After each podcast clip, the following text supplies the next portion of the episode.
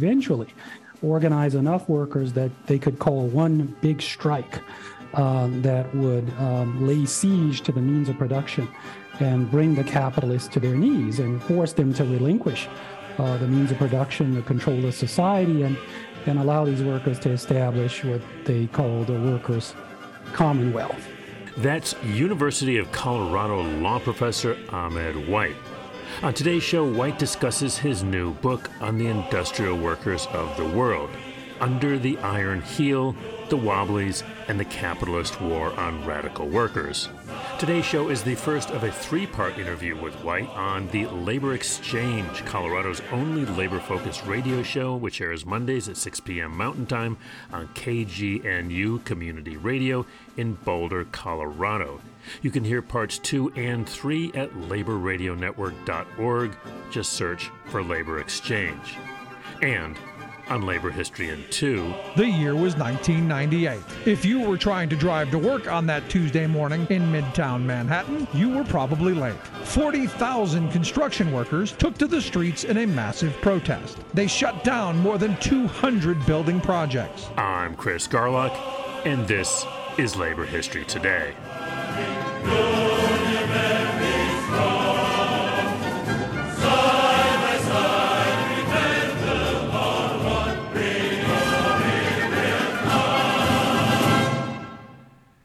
You can tell 'em in the country, tell 'em in the town. The miners down in Mingo laid their shovels down. We won't pull another pillow, another ton, or lift another finger till the union we have won.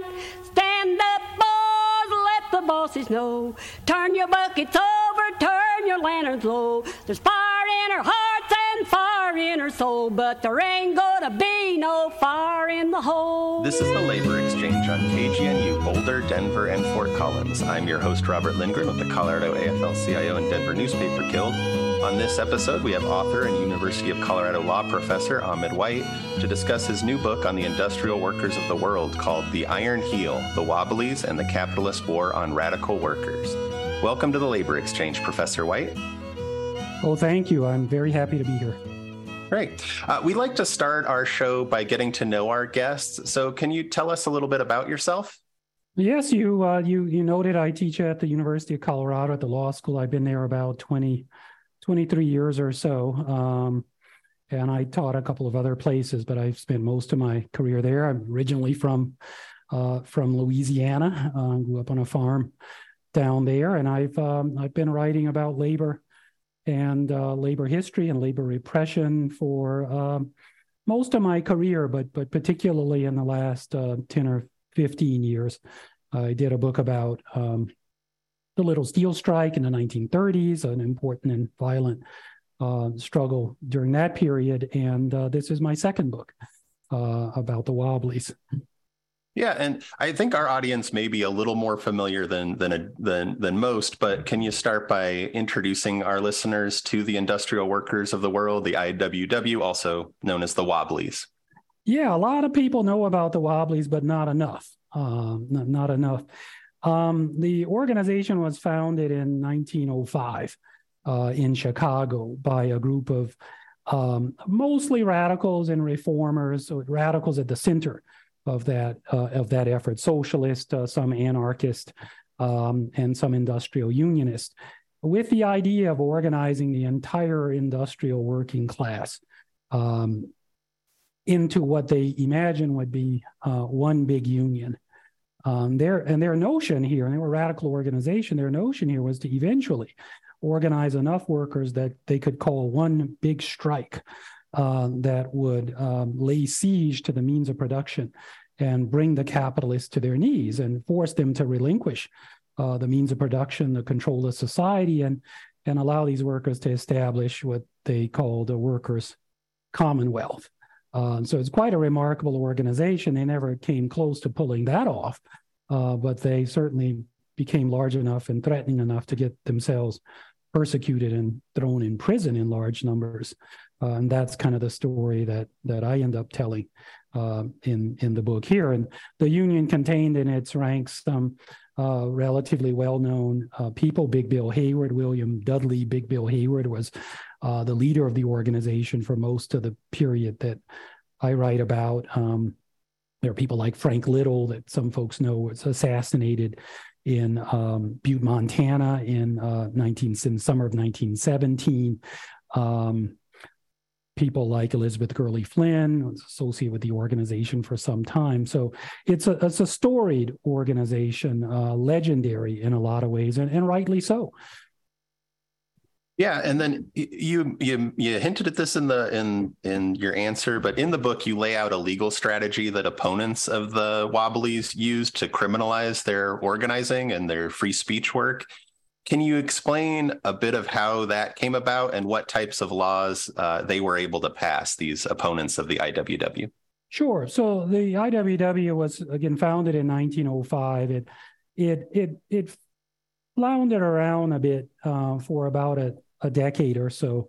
Uh, it led some important strikes in Lawrence, Massachusetts in 1912, for instance, the Bread Roses strike, uh, a big one a year after that in Paterson, New Jersey. But the one thing it could never really do during that period was build itself a stable membership. Well, it figured things out in the next decade, beginning around 1916. Uh, the union began to make considerable headway organizing migratory workers, uh, mainly west of the Mississippi River. And uh, as it became more successful in doing that, it made more powerful enemies. Um, the, it was the union's misfortune that its rise co- coincided with uh, America's entry into the First World War. And that ended up being important because that was one of the bases on which the union was criminalized. So, in more specific answer to your question, um, the idea that the union's adversaries had, and this included big capitalists out west and, and a lot of important politicians, governors, senators, Woodrow Wilson himself.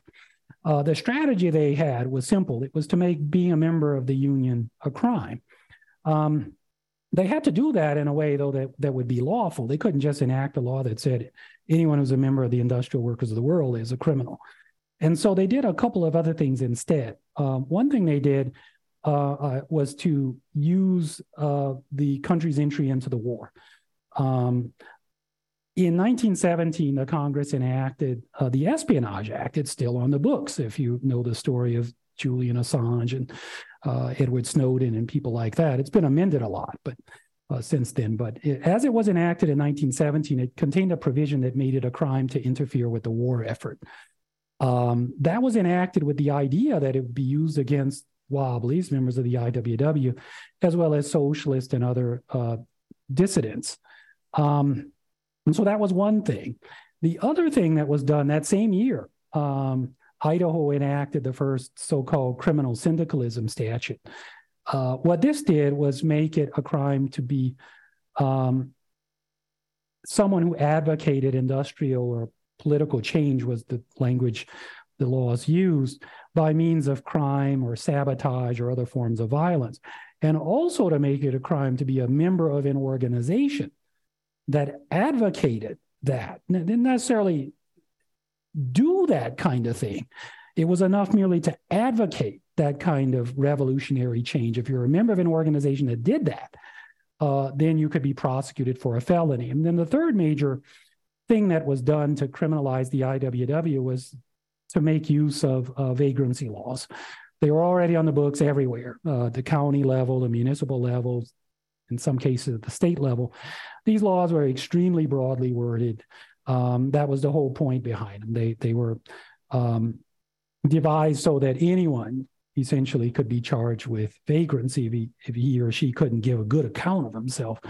Well, this was tailor made to prosecute wobblies. They roamed around a lot, um, and and especially the in this period when many of them were migratory workers, uh, and and thousands and thousands of them were, were simply charged with vagrancy. It was a misdemeanor crime, which meant you didn't get a lot of procedural protections, and it was very easy to prosecute people. Just a couple minutes, and the, the case was over. You were in jail, or you were being run out of town.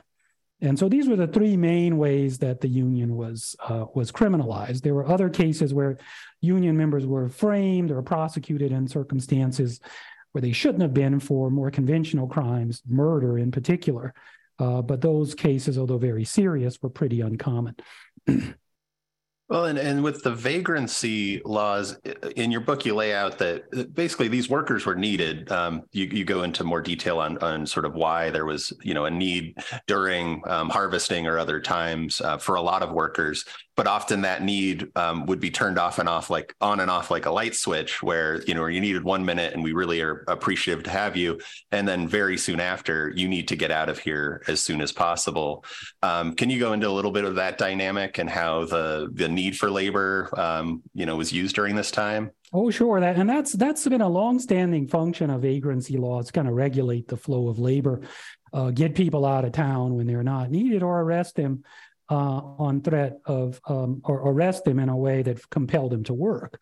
Uh, either you're arrested for vagrancy, you're convicted of vagrancy, the sentence is you're going to have to work, or you better get to work or we're going to prosecute you for vagrancy. This has been done for centuries, really, with vagrancy laws. But you're quite right; it was used very pointedly when the IWW began to organize migratory workers, and nowhere more so than on um, on the high plains, um, just east of here um, where then, uh, as well as now, uh, the dominant crop was wheat. And the Wobblies organized the migratory workers who were needed every summer to bring in the harvest. Um, and so they were prosecuted for vagrancy when too many came to town. Um, they were prosecuted for vagrancy more particularly when being organized in the IWW, they tried to hold out for higher wages. Um, what would happen is these workers would congregate in small towns waiting to be employed by farmers. And if the wage rate wasn't what they wanted, they would not work. And that meant they had to hang around in town. That made them vagrants. And the police would come and arrest them and basically say, either get to work uh, or we're going to put you in jail or we'll you know, run you out of town or beat you or whatever it may be. And if you were an IWW organizer, and many people were, then you were subject to even more focused attention and and and, and more readily prosecuted uh, for vagrancy. It was a it was a pretty effective way of undermining the, these organizing efforts. Yeah, and I'm going to come back to this topic, but I'm to I want to uh, go into a little bit more of uh, you as a writer and your writing process. So. Um, I've been to the wonderful labor archive at the University of Colorado and and read those dynamic direct sources that that they really do leap from the page, but but my notes tend to end up really dry or or worse boring. Um, you know in your how do you translate your research that you're doing from direct sources like this into the dynamic you know novel like prose that i i hear when i read your book? Another way of saying this is what's your advice to uh, to authors looking to emulate you know your style of writing? Well, I, I, I tell you, I I started out this project some years ago, six, seven, eight years ago, uh, as a book about criminal syndicalism laws. And at some point along the way, I figured out something that should have been obvious to me early on. Uh, no one wants to read a book about laws, they want to read a book about people. And that goes to your question. Uh, I think the key is to make a story like this about people, um, to try to find out uh, as much as you can about them as human beings. And that ended up being quite I think, relevant in this project because one of the things I try to do with this book is write a book about the way repression worked because I, I don't think that's the kind of thing that's gotten enough attention, whether you're talking about the IWW or the Communist Party or whoever.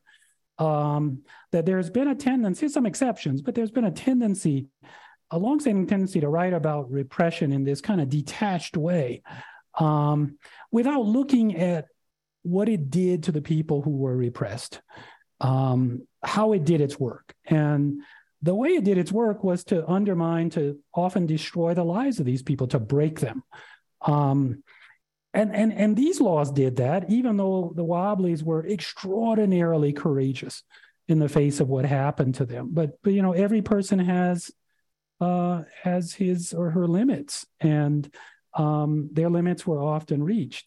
But I think that was an important way of doing what you point to, uh, which is to uh, take these sources um, and this story, which could be in some ways very dry and distant from people. After all, this happened 100 years ago, and make it something that people today can relate to, um, to get to, for want of a better word, the, the human side of this.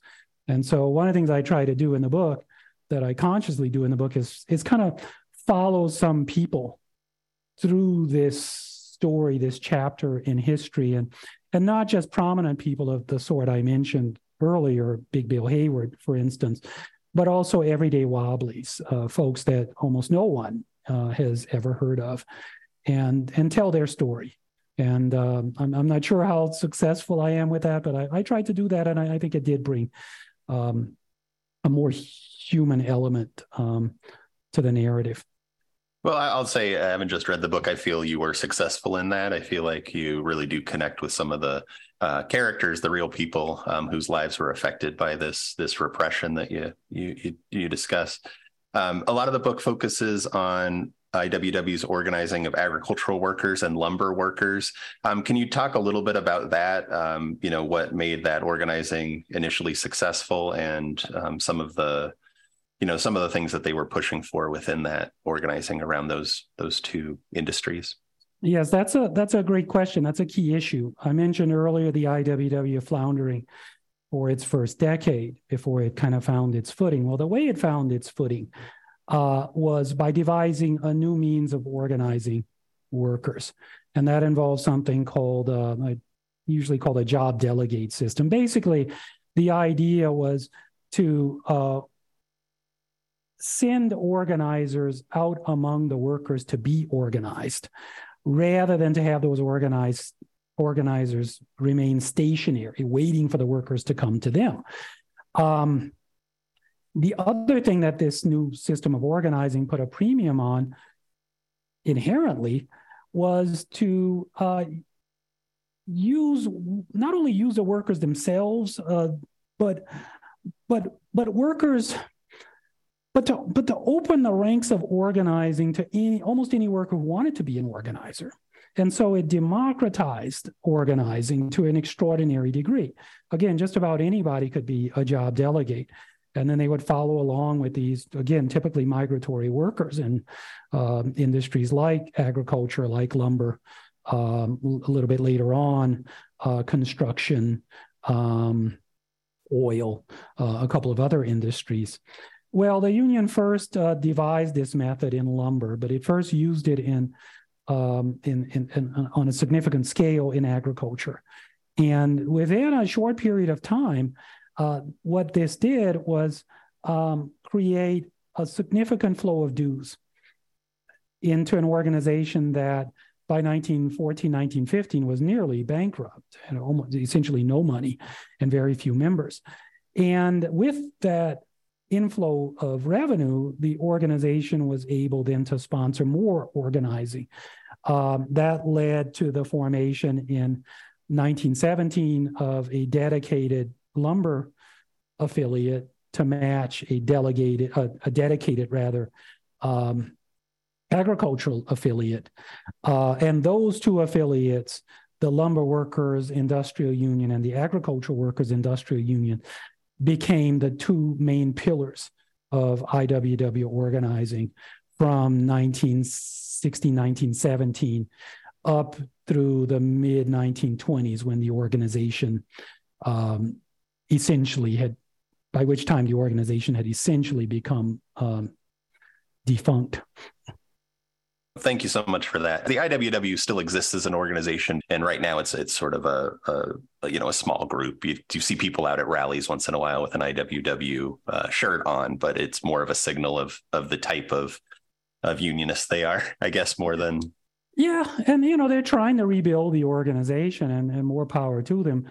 Uh, but I, I, think even the most ardent wobbly today would would have to admit that the, the heyday of this organization was uh, the late 19 teens and early 1920s. And, and it continued to exist in some fashion all through the 20th century. In fact, in 1927, as I tell in the book, the, the union kind of took control of uh, a very, very significant strike right here in Colorado um, a coal strike up and down the Front Range that uh, tragically resulted in um, in in the deaths of uh, of about eight people, all of them Union people during that period. And so there were kind of flashes in the pan. The Union also organized a little bit later uh, the workers building the the um, the Boulder Dam, what was then called the Boulder Dam in Nevada.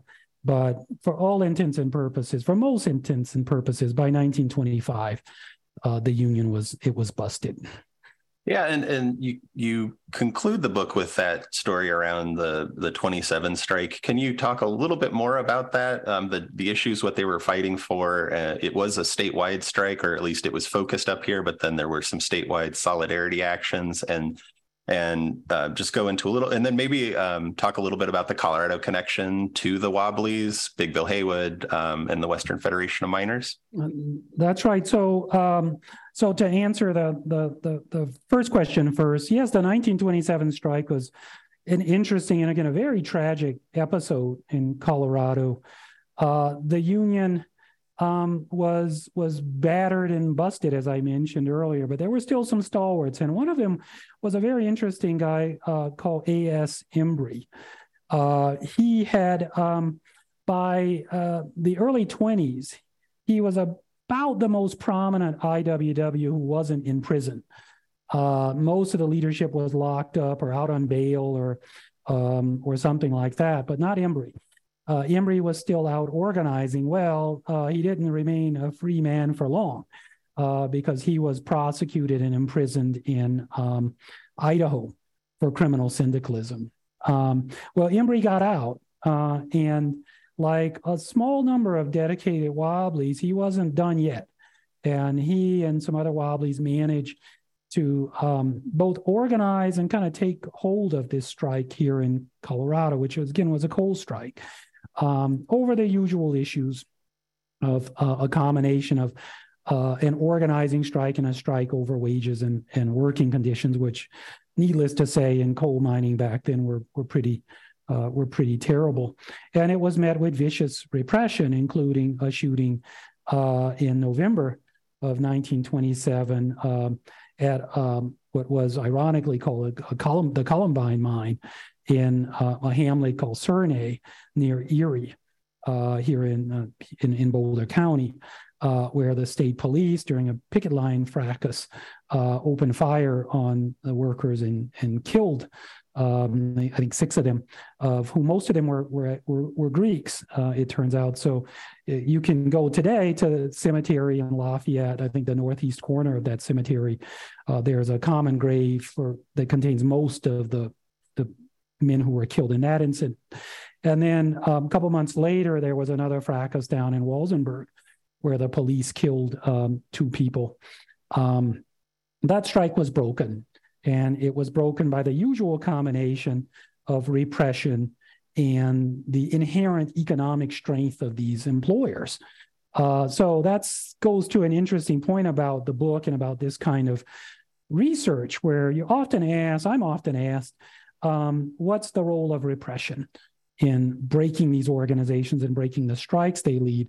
Well, it's it's hard to say what role repression played apart from uh, these other factors. And on some level, it's it's impossible to say. On some level, it's maybe irrelevant.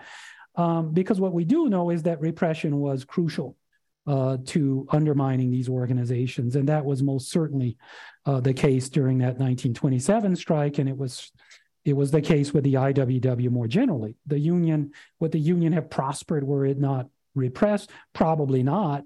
But there's a reason these uh, these these people in government and these these big capitalists um, mobilized this repression against the organization.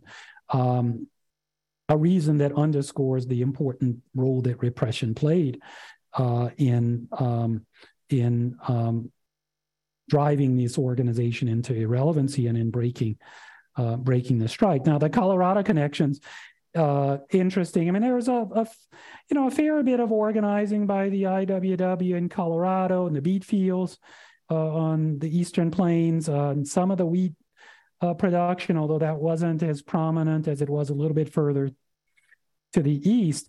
Uh, the most salient connection between the IWW of the 19 teens and 20s in Colorado is one you allude to, and that's the Western Federation of Miners and uh, Big Bill Haywood. And the Western Federation had uh, been very active in so-called hard rock mining in places like Colorado and through, throughout the Mountain West, really, and were at the center of um, some of the Colorado mine wars of uh, the late 19, 1890s uh, and uh, the first decade of the 20th century. And through that process, through those struggles, uh, the Union developed um, a strongly militant sensibility and, and to some extent an element of radicalism about it. Uh, at the same time, Big Bill Haywood emerged as uh, a prominent leader of that organization and was in that capacity uh, when he called to order the convention the summer of 1905 at which the IWW was founded. In fact, he and others with the Western Federation of Miners brought into the early IWW the considerable membership of the Western Federation of Miners. They didn't stay. Uh, they the Western Federation of Miners ended up in a rift with the IWW that became eventually became quite bitter. Uh, but it was at the founding of the IWW the largest affiliate uh, of that organization, and um, and Big Bill stayed in the IWW uh, and ended up at odds with his his former um, his former fellow unionist or comrades in Western Federation of Miners. All right, listeners, this is where we'll end our conversation. Be sure to join us in two weeks where we will pick this conversation back up. This has been the Labor Exchange on KGNU Boulder, Denver, and Fort Collins. Our guest today is author and professor Ahmed White on his book Under the Iron Heel The Wobblies and the Capitalist War on Radical Workers from the University of California Press. If you're looking to purchase a copy, I'd suggest the recently unionized Page One Books in Albuquerque, New Mexico. I've been your host, Robert Lindgren. Join us next week at the same time for La Lucha Sigue, and in two weeks on May Day, May 1st, to hear more of our conversation with Ahmed White. The Labor Exchange is a member of the Labor Radio Podcast Network. Find more great labor radio at laborradionetwork.org. We'll end with an IWW song sung by Joe Glazer uh, 50,000 Lumberjacks.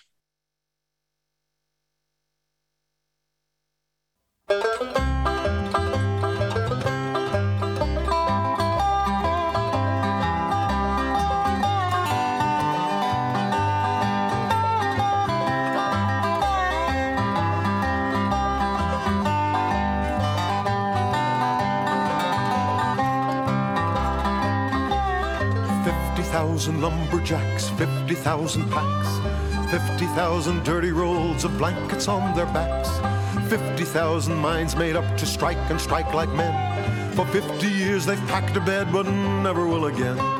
Such a lot of devils, that's what the papers say. They've gone strike for shorter hours and the raise in pay. They left the camps, the lazy tramps, they all walked out as one. They say they'll win the strike or put the bosses on the bum. 50,000 wooden bunks full of things that crawl. 50,000 restless men have left them once for all. One by one, they dared not say the hours are much too long. But they can shout it now because they're 50,000 strong. Such a lot of devils, that's what the papers say. They've gone strike for shorter hours and a raise in pay. They left the camps, the lazy tramps, they all walked out as one. They say they'll win the strike or put the bosses on the bum.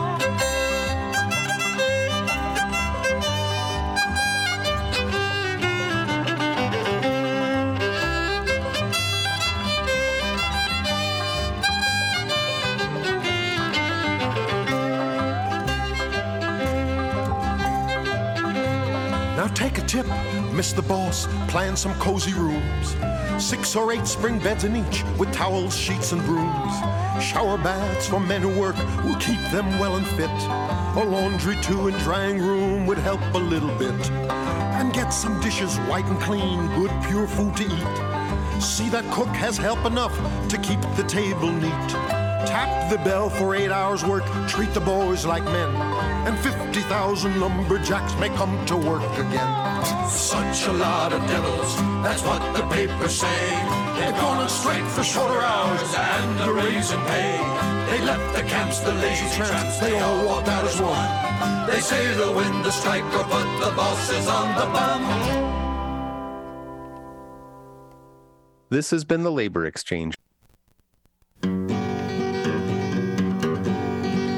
Long haired preachers come out every night to tell you what's wrong and what's right. But when asked about something to eat, they will answer in voices so sweet. You will eat by and by in that glorious land above the sky. I'm Rick Smith, and this is Labor History in Two.